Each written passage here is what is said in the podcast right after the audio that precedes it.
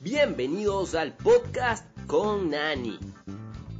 Hola y bienvenido de nuevo a Podcast con Nani, el podcast que habla sobre formación y learning, tecnología educativa, innovación y más. En nuestro último capítulo estuvimos conversando un poco sobre algunos mitos de la educación online y les di cinco de las objeciones que más he recibido de mis clientes y algunas de las teorías, argumentos y pruebas que tengo sobre por qué son solo eso, objeciones que evitan que te sumes a esta ola tecnológica que pica y se extiende. Entonces, te había prometido que eran 10 mitos, 10 objeciones. En el último capítulo vimos 5 y hoy veremos 5 más. ¿Estás listo? Bueno, entonces, comencemos. Una de las objeciones más comunes que recibo es que en el e-learning no tengo ese soporte académico, no tengo ese soporte técnico cuando lo necesito, pero sobre todo esto tiene que ver mucho con el hecho de que me siento solo, el hecho de que no siento que alguien me acompañe. Y tienes absolutamente toda la razón, o podrías tenerla. Es decir, cuando estamos en una formación presencial, tenemos al facilitador allí frente a nosotros, levantamos la mano y la persona se acerca a respondernos. Pero esto depende enteramente de la formación en específico. Es decir, si tú te estás sumando a una formación, puedes primero revisar cuáles son los métodos que tienes para comunicarte con el facilitador. Si tiene un grupo de WhatsApp, un grupo de Telegram, si el curso tiene un foro de preguntas y respuestas que sea accesible. Y si eres tú diseñando la formación, bueno, asegurarte de que esté en todos esos canales, asegurarte de que la persona que esté ahí contigo se sienta acompañada, que sienta que hay alguien detrás de todo ese contenido, detrás de toda esa teoría, de esa práctica, esos materiales, que está allí para atenderlo cuando lo necesite. Entonces, que no hay soporte académico o técnico, simplemente un mito, ya que podemos vencerlo muy fácilmente y podemos también proponer formaciones que sean distintas. Otra objeción es que en los cursos online no puedo hacer networking, y eso también va a depender muchísimo de cómo sea el curso. En las formaciones que yo he diseñado, en las formaciones que yo he realizado, he visto cómo se hace networking desde el primer momento, ya que en un simple espacio de presentación para romper el hielo, las personas se presentan, se conocen, dicen qué hacen, en qué industria están, qué expectativas buscan cubrir con el programa, y ya eso da pie a que los demás lo escuchen, lo conozcan y vean dónde puede haber eh, una oportunidad de conexión que sea interesante. Para que haya networking, lo que tienes que hacer es promover espacios de interacción, donde los participantes puedan conocerse, puedan ver qué es lo que hacen, qué les interesa, qué expectativas tienen. Pero te lo juro que he visto de primera mano cómo se puede hacer muchísimo networking a través de un curso online. El otro mito es que no todos los conocimientos se pueden impartir a través del e-learning. Y tienes razón. Eh, cuando piensas en tener que virtualizar, por ejemplo, una carrera de medicina o enseñarle a alguien cómo soldar a través de un curso de e-learning o cómo dar primeros auxilios, puedes pensar que quizás estamos forzando un poco la barra, pero los estudiantes de medicina no pasan gran parte de su carrera leyendo y leyendo libros. Los soldadores no tienen que aprender una gran cantidad de normas antes de poder hacer su primer punto de soldadura. Entonces, ¿a qué voy con esto? Todos los conocimientos, o todas las materias, en parte, pueden ser estudiadas en modalidad de e-learning, pero claramente van a haber partes prácticas para las cuales, por supuesto, lo presencial triunfará como opción, ya que tenemos que aprender una habilidad que es procedimental, tenemos que ir a la acción para poder aprender esa habilidad, ese concepto.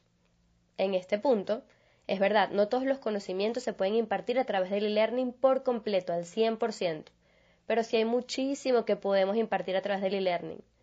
Eh, yo tenía un cliente que pensaba que no podíamos hacer cursos de liderazgo a través del e-learning porque sus formaciones presenciales tenían mucho de vivencia y él mismo ha cambiado su opinión pero totalmente de una vuelta de 180 grados porque vio cómo a través de la, de la modalidad online, de la virtualidad, podemos crear vivencias, podemos crear experiencias depende de cómo diseñemos cada una de nuestras estrategias. Otro mito que me encanta y me da muchísima risa, porque lo he escuchado de, bueno, lo he escuchado de mi mamá, que es poco tecnológica, por ejemplo, me dice, yo estoy muy viejo para estudiar a través de una computadora. Y te comento que en 2018 un 82% de las instituciones declararon que sus programas de educación online se dirigían a estudiantes adultos que regresaban al mundo educativo después de un periodo de ausencia.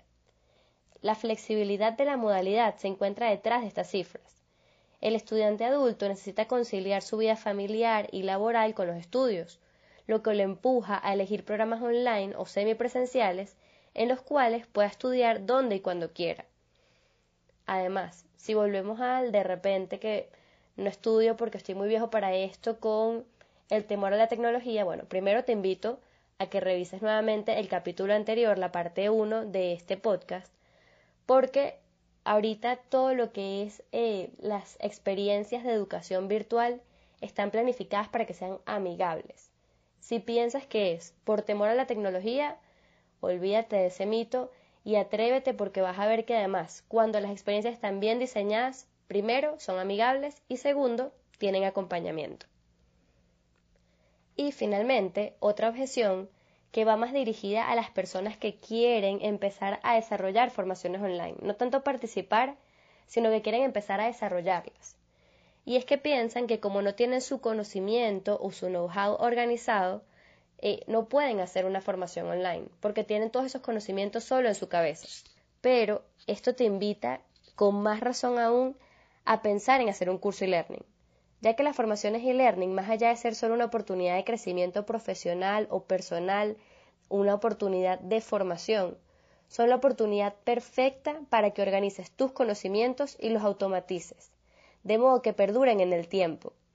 Este precepto aplica mucho mejor aún si eres una empresa o si formas parte de una empresa, ya que te permitirá gestionar los conocimientos clave que tienes dentro de la organización. Piensa cuántas veces en tu compañía se fue alguien clave y todo lo que esa persona sabía se perdió porque no había manuales, no había eh, libros de trabajo, no había normas. Si es bueno cuando tenemos manuales, normas, procedimientos, para la persona que ingresa a la empresa, imagínense el nivel que le daría si la persona al ingresar tuviese una formación automatizada que lo pudiese poner al día en el cargo, que le pudiese dar todos los conocimientos básicos principales para que se ponga al día y pueda comenzar a trabajar sintiéndose confiado de todo lo que tiene que saber. Si no eres una persona organizada y que te puede costar un montón quizás automatizar todos esos conocimientos o sacarlos de tu cabeza y pasarlos al papel. Tranquilo, que para eso, dentro de este mundo, existen los diseñadores instruccionales. Él o ella, con sus conocimientos, te van a permitir recabar todo tu contenido en un solo lugar y darle la estructura lógica que hará que sea lo más pedagógico posible y que esté lo más ordenado posible. Entonces, ya vimos cinco objeciones más, vamos a repetirlas. La primera es que el e-learning no tiene soporte técnico académico cuando es necesario. Ya vimos que eso es completamente un mito y que va a depender de ti y de la formación que estés escogiendo. Segundo, que en los cursos online no puede hacer networking. Tercero, que no todos los conocimientos se pueden impartir a través del e-learning. Vimos que esto tiene algo de cierto, hay conocimientos y habilidades que son prácticas y procedimentales que requieren de la presencialidad, pero la gran mayoría de los conocimientos pueden ser impartidos a través de formaciones e-learning. Cuarto, que yo estoy muy viejo para estudiar a través de una computadora. Esto completamente mito, completamente creencia que está en tu cabeza y que además te está limitando. Y finalmente, que no tengo mi conocimiento o know-how organizado y está solo en mi cabeza. Entonces, si es así, ya sabes que el e-learning puede ser la mejor manera para organizar ese conocimiento. Y que además, si sientes que no puedes lograrlo tú solo, siempre puedes conseguir a alguien que te apoye y te asesore para lograrlo.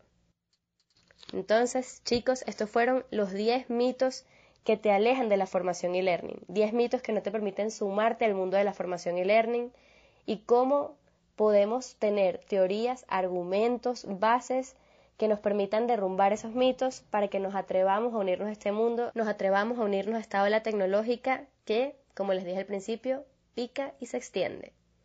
Nos vemos en el próximo capítulo de Podcast con Nani.